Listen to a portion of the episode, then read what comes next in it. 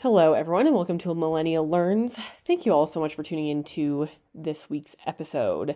If you're new to the podcast, welcome. I basically choose a topic every week that I don't know enough about or want to learn more about, research it, and present it to you so we can all learn together. So, this week we were talking about the Great Depression. Now, I'm not exactly sure what uh, what prompted me, I guess, to research the Great Depression this week. I'm pretty sure people were talking about like the kind of recession that we're in and the 2008 recession. And it got me thinking about what it would be like to live through another event like the Great Depression and living through the first one, you know, because I have seen all the pictures of bread lines and, and soup kitchen lines and things like that during the Great Depression. And I don't think I realized how bad it got. And so I wanted to read about it, figure out how people kind of survived the Great Depression, what was happening during that time, what caused it, is can it happen again, basically. So, all those questions I had going in, and it was very, very informative to research this and learn about the people that lived through this time. So, that is what we were learning about this week. I hope you enjoy.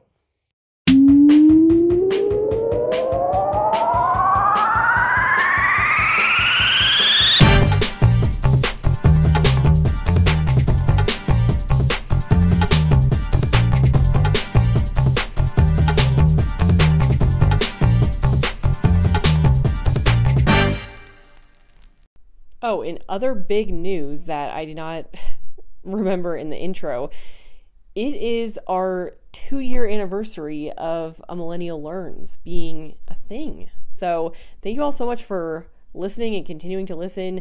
Make sure you go rate and review the podcast. I have not mentioned that in a while, but it really helps if you give it a, a five star on whatever platform you're listening to. But I'm so excited. I've learned so much over the course of this podcast. I feel like it's been this great personal you know, learning adventure for me. And I've just loved every minute learning about all these different things and a wide variety of topics. And it's like a great hobby for me. And I truly just enjoy learning new things and sharing it with you all. So thank you all for sticking it out with me. And I'm glad you're here for this two year anniversary. So we're heading into season three. This is going to be season three, episode one. I'm just doing seasons by years. So, um, so we're in season three. Welcome. Um, okay, let's get into the Great Depression. So, most of these, most of these bullet points are from various history.com uh, sites that I will link in the description, so you can go read in more depth. But I just kind of converted the articles into bullet points so we get the main things. Um, so what was the Great Depression? Basically, the Great Depression was the worst economic downturn in the history of the industrialized world. It was huge. Like a, you know, people were unemployed, people were unable to buy food. It was a huge economic downturn. It lasted way longer than I had thought. I guess this is always kind of how it is. Like when I research things, I'm like, did I know this beforehand? like I knew that the 20s were the roaring 20s and the 30s were the Great Depression. So I I guess essentially I knew that it lasted a decade, but yes, it lasted a very long time from October 1929 when the stock market first crashed to 1939. Now, I had originally thought that the stock market crashed in the 30s at some point, but no, at the very end of the roaring 20s is when the stock market actually crashed, October of 1929. So, what caused the Great Depression is the big the big question. Well, over the course of the 20s, the nation's total wealth more than doubled. That is between 1920 and 1929, the nation's wealth more than doubled. The stock market was quote the scene of reckless speculation. That's what this history.com article was saying. So everyone was putting a lot of their money, most of their savings into the stock market, which made the stock market rapidly expand and really, really quickly grow. People were just, you know, I feel like people now are kind of more careful. Like they'll put a little portion of their savings or whatever into the stock market for the vast majority. But it sounded like back then the vast majority was dumping their their savings into the stock market. The stock market peaked, like the expansion peaked in August of 1929. However, by that time, production had started to decline and there was unemployment that was starting to rise just because you know it had expanded so quickly it couldn't keep up i think. And so the production had started to slow down a little bit. There was a little bit more unemployment. And so because of this the stock prices were valued way higher than they should be like there was no way to justify the price of the stock based on the company so this says that additionally, wages at that time were low, so there was a lot of consumer debt happening. The there was a drought, and so um, the agricultural sector of the economy was struggling. The food prices were falling, and then there were a lot of large loans that banks had been giving out that could not be liquidated. They didn't have enough cash to actually uh, liquidate these loans so the chain of events that kind of led to this recession in August of 1929 was basically that s- consumer spending started slowing down and then that made the amount of unsold goods start becoming too many they started piling up and there were surpluses of a lot of things that then slowed factory production then unemployment went up because the factory production was going down so that's kind of the how everything started slowing. But the problem was investing just continued and stock prices were still going up and up and up. And usually stock prices are tied to expected future earnings of a company. So let's say someone goes on Shark Tank and they say, I want, you know, 10% of my company for $10 million. Well, the way they're justifying that is they say, we think our company is valued at 100 million because we're earning this much. And so that's how you kind of get that tie into the value of your stock price or the value of your share. At this point, since they were just still going up and up and up, but the value of the companies was not going up, the stock prices could not be justified anymore or tied to expected future earnings. They were just wildly too high. So, this led to two major events called Black Thursday and Black Tuesday. They happened five days apart from each other. Black Thursday was on October 24th, 1929.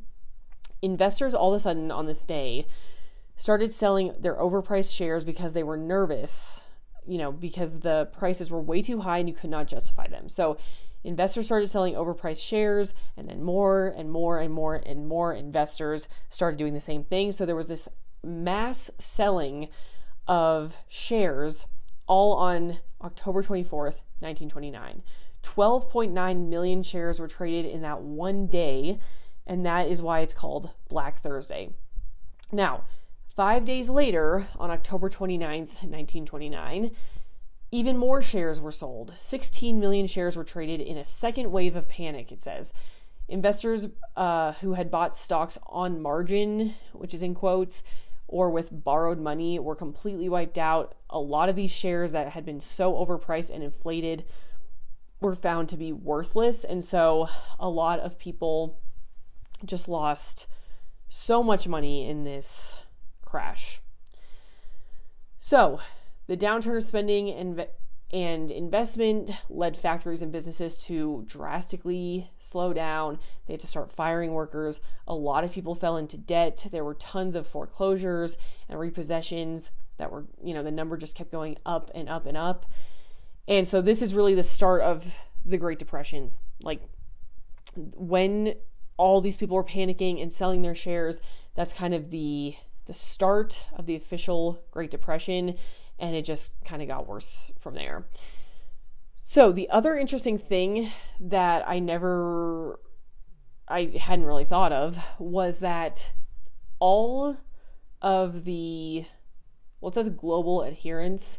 So, I'm assuming the majority of the developed countries in the world were tied to the gold standard which caused the economic issues in the United States to spread throughout the world because of the you know, exchange rate and and all adhering to the gold standard. So it wasn't just America that was hit hard. It was, you know, I think the U.S. that got hit the the worst of anyone, but especially in Europe because we were all in the same gold standard system. Europe also got hit very hard. So that initial crash again happened in 1929, but it said that the next three years just continued to get worse. So 4 million Americans were out of work by 1930, 6 million Americans were out of work by 1931. Again, the, the famous pictures you've seen and stuff like that of bread lines, soup kitchens, all of that was becoming very common. Homelessness was becoming common. A lot of times, farmers couldn't afford to harvest their crops and they were just forced to leave them rotting while other people went hungry, like in other parts of the states or in the city. And so everything was just breaking down and getting completely, you know, way worse. And then on top of that, there were severe droughts in the plains and in the southern plains. And it says that this drove people to cities to try to find work. So not only was a Great Depression happening, but the Dust Bowl, which I'll probably do an entire episode about, like the causes of the Dust Bowl, I didn't realize that the Dust Bowl and the Great Depression overlapped. Like they were at the exact same time, which is the worst possible time to have something like the Dust Bowl. So people were coming into cities, there was no work, work was drastically declining. Um, so it was just a confluence of very, very bad things. Another thing that was happening during those first three years of the Great Depression that contributed it that contributed to it getting just worse and worse and worse were bank runs. So this sounded very terrible. Um, but it was basically where investors lost their confidence in the solvency of banks and they demanded all their deposits in cash. So that forced banks to liquidate their loans in order to supplement their insufficient cash reserves on hand. So they didn't have enough cash, but everyone demanded their deposits in cash. So they had to liquidate all their loans. These bank runs swept the US. It wasn't just in like one city or state or anything, it was countrywide, from what I understand. And there were four bank runs. So the first one was that one in the fall of 1930. Then there was one in the spring of 1931, the fall of 1931, and the fall of 1932. So these bank runs really, really hurt banks. And by the early part of 1933, it says that thousands of banks had been forced to close. So, yeah, that is really bad when a ton of banks are closing all at once. Now, Hoover was the president at the time, and his administration tried to support these banks with uh, some government loans. However, Hoover was the former U.S. Secretary of Commerce. He was Republican, and he thought that the government should not directly intervene in the economy. So he wasn't like quick to act with any government aid. And this is where I really have to get into the nitty gritty of, you know, economics to really understand what I may believe is the right move. Like, would things have recovered with that method or more the Roosevelt New Deal method? And I'm not sure what I think. But basically, they said he was just more reluctant to step in with any kind of government aid, but he did try to support some of these failing banks with government loans. Now, in the middle of this, in 1932, was a presidential election, and Roosevelt won in an overwhelming victory, it says, in that 1932 election because pretty much who's going to get reelected in the middle of a Great Depression when it happened during your term, you know. So Roosevelt won by an overwhelming margin and one of the first things he did was that on March 4th, 1933, he ordered that all states, like any remaining banks in the states, to close. It said the US Treasury didn't have enough cash to pay workers and this is where, like, during this time, right when he got elected, right in the middle of the Great Depression, where I hadn't understood this context of this quote before, he said, The only thing we have to fear is fear itself. This was at the literal worst, worst part of the Great Depression. So, it kind of gives a little more weight to that quote. Um, but Roosevelt's administration came in, they declared a four day bank holiday so Congress could pass legislation and, you know, go through the banks that they thought were solid and sound, and they would only reopen those sound banks. He also started fireside chats, which is now a very, very common term, but the term fireside chats really, from my understanding, came to be during this Great Depression time, where he would kind of directly talk to the people of the US, and it seemed to instill a lot of confidence in the public that, you know, that everyone's going to get get through this. The next thing he did is pass legislation that was going to try to stabilize industrial and agricultural production he wanted to create jobs, stimulate the uh, the recovery from the Great Depression. He also created the FDIC and the SEC, which the point of those two organizations were to protect any depositors' accounts and then also to regulate the stock market because there were some abuses and some of the issues that caused the original crash. The SEC was put in place to make sure that those weren't happening anymore. So I think from what I'm from what I understand, the Great Depression wouldn't happen again, at least because of the same cause, because the SEC is now there to kind of regulate and prevent some of those abuses that caused the crash. Of course, the economy could crash or go into a decline for maybe other reasons that we haven't encountered yet or something, but at least the original reason why the US went into the Great Depression, I believe, um, the SEC now is there to kind of regulate. Okay, the original article was not that in depth about the New Deal. So they basically just said that there were projects like the Tennessee Valley Authority, which built dams and hydroelectric projects. It created 8.5 million jobs between 1935 and 1943. Then in 1935, Congress passed the Social Security Act and there were some slow, slow signs of early recovery starting to show later in 1933. But that's really all it said about the New Deal. So I went to a different history.com article and looked up the New Deal to just get more details on what all was passed and what what all happened. So let me read some of that here. Um, so yes, it does mention the Tennessee Valley Valley Authority Act, um, which enabled the federal government to build dams along the Tennessee River that controlled flooding and generated inexpensive hydroelectric power. Says the same month, Congress passed a bill that paid commodity farmers to leave their fields fallow in order to end agricultural surpluses and boost prices. So there was way too much of certain crops being uh, being produced, like wheat, dairy products, tobacco, and corn. And so Congress paid farmers to not harvest their crop. They paid them to keep them afloat and things like that. But they said, listen, we need to get prices back up. So we're just going to let your let your crops die essentially grow them and we're going to let them die then there was a national industrial Revol- uh, recovery act that was passed in june and it guaranteed that workers would have the right to unionize and bargain for higher wages and better working conditions.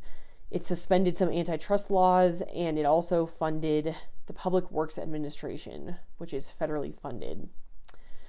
Then there was the Agricultural Adjustment Act. Uh, oh, let's see. Sorry, that was. Oh, says, in addition to the Agricultural Adjustment Act, the Tennessee Valley Act, and the National Industrial Recovery Act, Roosevelt had won passage of 12 other major laws, including the Glass Steagall Act, which was an important banking bill, and the Homeowners Loan Act in his first 100 days. So, if you hear the term first 100 days, it's because President Roosevelt got in, and in the first 100 days of his term, he passed tons and tons of legislation that was trying to stimulate the economy and get everyone out of the Great Depression. It said that almost every American found something to be pleased about and something to complain about in this motley collection of bills, but it was clear to all that FDR was taking the direct, vigorous action he'd promised in his inaugural address. Now, we talk about like the Green New Deal now, and people are advocating for this quote, Green New Deal. And from what I can tell, it's a drastic, like, federal overstep. And usually I am very against that. It seems like maybe this was kind of the only option uh, or only good option to pull out of the, the Great Depression. But again, I would have to know much more about economics to know the ins and outs of how this was good and how this was bad. Um, it sounded like it was controversial, but people kind of wanted him to do something, you know? So I guess sometimes it's better to make a wrong move than just do nothing at all. Um, okay, then this is the second New Deal. So there were actually kind of two New Deals. It says despite the best efforts of President Roosevelt and his cabinet, however, the Great Depression continued. Unemployment persisted, the economy remained unstable, farmers continued to struggle in the Dust Bowl, and people grew angrier and more desperate. So, sounds like the New Deal came with a lot of federal spending, and it didn't necessarily have the immediate effect that that people wanted. In the spring of 1935, Roosevelt launched a second, more aggressive series of federal programs called the Second New Deal. Well, it's sometimes called the Second New Deal. He created the Works Progress Administration, the WPA, to provide jobs for unemployed people. They were not, those projects were not allowed to compete with private industry, so they focused on building things like post offices, bridges, schools, highways, and parks. They also gave work to artists and musicians and writers and and those sorts of um, sorts of employees. That's not the right word but people in that industry, in the artistic industry. The National Labor Relations Act was also passed in July of 1935. It was also known as the Wagner Act, and it created the National Labor Relations Board, which would supervise union elections and prevent businesses from treating workers unfairly. Again, the Social Security Act was created, which set up pensions. And so, again, lots of government spending and more taxation and, and things like that. But um, in 1936, he was campaigning for a second term, and FDR told a roaring crowd at Madison Square Garden that, quote, the forces of organized money are unanimous in their hate for me, and I welcome their hatred. He went on to say, I should I should like to have said it wait, I should like to have it said of my first administration that in it the forces of selfishness and of lust for power met their match. And I should like to have it said of my second administration that in it these forces have met their master. Okay, interesting. That was harder to read for me than it should have been. Um, it says this FDR had come a long way from his earlier repudiation of class based politics and was promising a much more aggressive fight against the people who were profiting from Depression era troubles of ordinary Americans. So he won the election by a landslide, it says. It says still the Great Depression dragged on, workers grew more militant, the United Auto Workers strike at a GM plant in December of 1936 lasted for 44 days and spread to 150,000 auto workers in 35 cities. By 1937, 8 million workers had joined unions and were loudly demanding their rights, it said. Okay, this says that the New Deal itself confronted one political setback after another, arguing that they represented an unconstitutional extension of federal authority. So, this is kind of like what we hear with the parallels of the Green New Deal now, where it's a huge federal undertaking and it's overstepping its its federal authority. Um, the conservative majority on the Supreme Court had already invalidated reform initiatives like the National Recovery Administration and the Agricultural Adjustment Administration. Uh, in order to protect his programs from further meddling, in 1937, President Roosevelt announced a plan to add enough liberal justices to the court to neutralize the obstructionist conservatives, or obstructionist. So, this is the I don't know if it's the first, but it is an example of court packing. So, or it was just the threat of court packing. It never actually happened. But we hear this a lot now because, especially like when Roe v. Wade was overturned, and there's been a few decisions now where people say, okay, well, we're just going to add more justices to the Supreme Court so that we can do whatever we want which is completely against the original intent of having a Supreme Court. But Um, it says the court packing was unnecessary. Uh, the Supreme Court caught wind of the plan, and the conservative justices started to vote to uphold the New Deal projects. Um, but the episode did a good deal of public relations damage to the administration and gave ammunition to the many of president's congressional opponents. Yeah, because he just wanted to court pack to just get his own way, which is a complete abuse of the checks and balances, in my opinion. Uh, the economy slipped back into a recession when the government reduced its stimulus spending, despite this seeming, despite this seeming vindication of New Deal policies. Increasing anti-Roosevelt sentiment made it difficult for him to enact new programs. So then, uh, 1941 happens, and uh, well, let's back up a little bit. War broke out in Europe in 1939, and the U.S. began to strengthen the military, even though they were still technically neutral in the war. They weren't. We didn't. Uh, we didn't pick a side or get involved in the war yet, but just in case the U.S. started to strengthen the military. And then Roosevelt eventually decided to support Britain and France. Defense manufacturing jobs increased, production increased Pearl Harbor happened in December of 1941, where Pearl Harbor was bombed, and factories then kicked into full production mode. Unemployment dipped below pre depression levels by 1942. And so basically, we got pulled out of the Great Depression because world because of our involvement in World War II. So, you know, definitely not good. World War One or sorry, World War Two was definitely not good, but it was really what kicked us out of the Great Depression.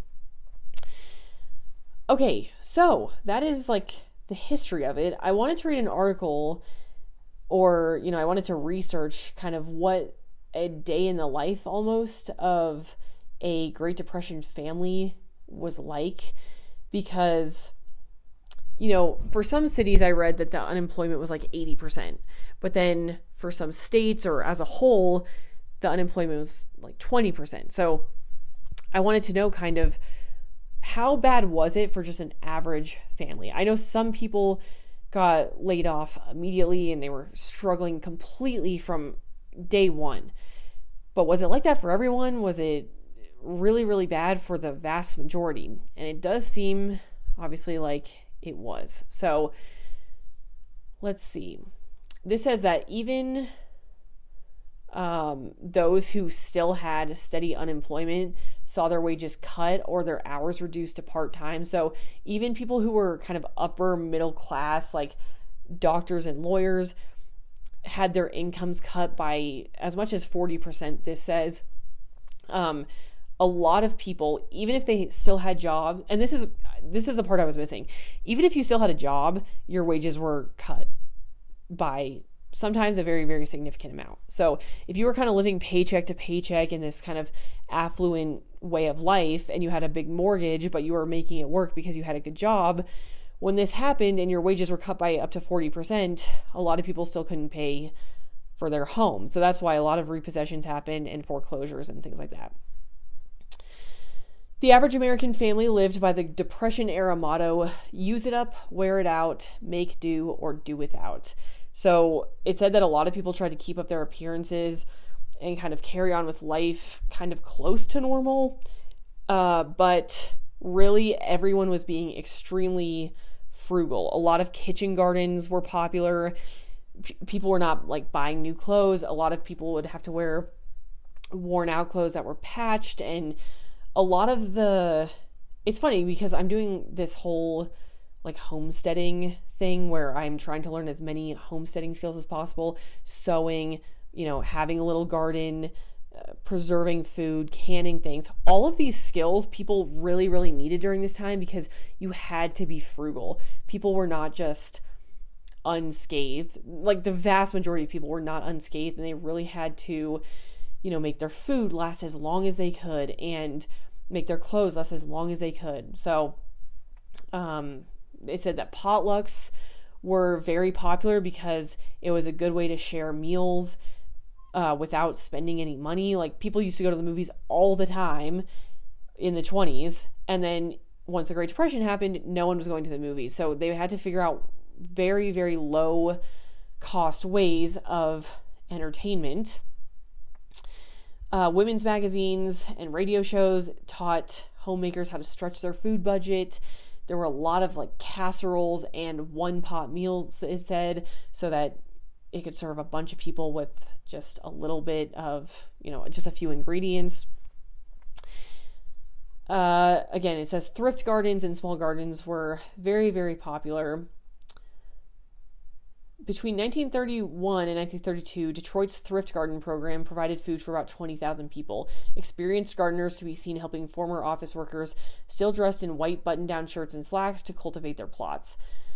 So, this is why I feel like it's very important to have skills that are practical and uh, I don't know, just to have these skills in your back pocket because things happen, you know, like recessions and depressions happen, and maybe maybe they won't happen for the same reasons, but there's economic turmoil in many parts of the world at many different times. So that is part of the reason why I want to learn all these homesteading skills because I would like to, you know, in the Great Depression, I would have liked to be one of the experienced gardeners, you know. So that's where I'm trying to get to is to have this knowledge before things uh, hit the fan.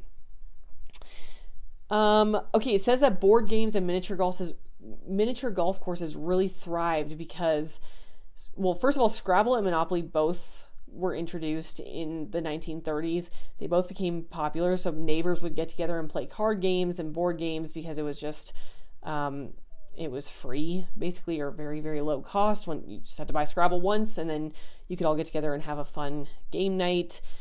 Uh, the radio was also a big form of free entertainment, and uh, mini golf courses became a huge craze. There were more than 30,000 miniature golf uh, courses, that started springing up across the country in the 1930s, and it was about 25 to 50 cents per round. So it was low cost and a good amount of fun. Like I think people tried to stay as normal as kind of possible, um, but so they maybe spent some money on entertainment, but it was very very little.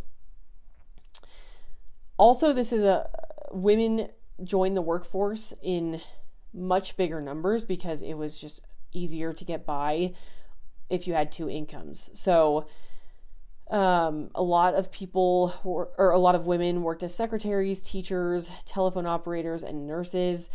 It said that some women were criticized because they were taking jobs from men, although they were taking most of the jobs that it said that men would never like apply to. They wouldn't be applying as a secretary or a teacher at that time. So many more women entered the workforce to try to get their families through the Great Depression.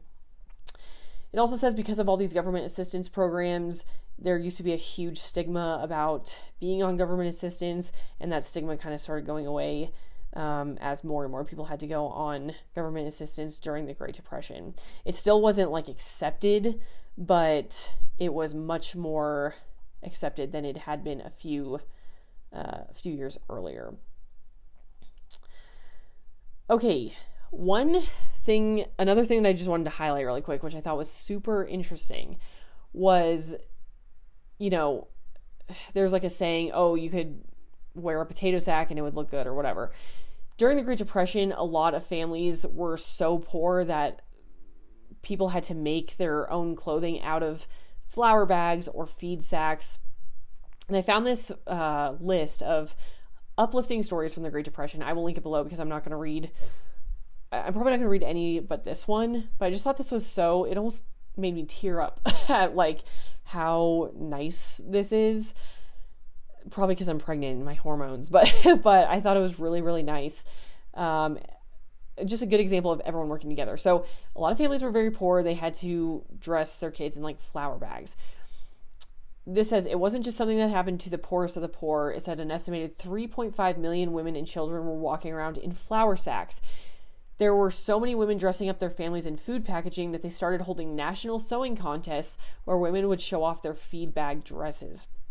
Now, this is where it gets nice. The flour companies saw that this was happening and saw that people were in such bad times that they had to wear their bags as dresses. So they started designing their bags to it says to give the families more dignity. Like instead of just walking around in a brown burlap sack, they started making their bags colorful patterns so that the women could make prettier clothing for their families.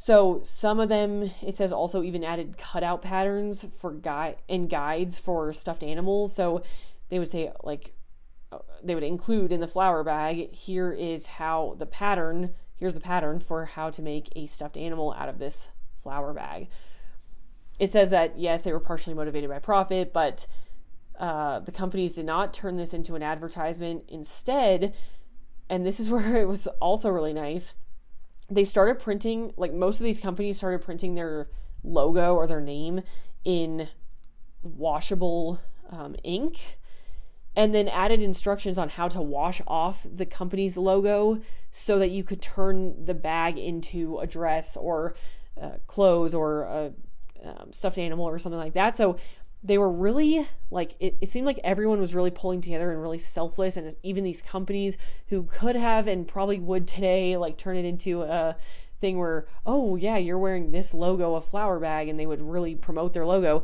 They're like listen buy our flour bag. You can wash off the logo and make an actual nice dress out of it.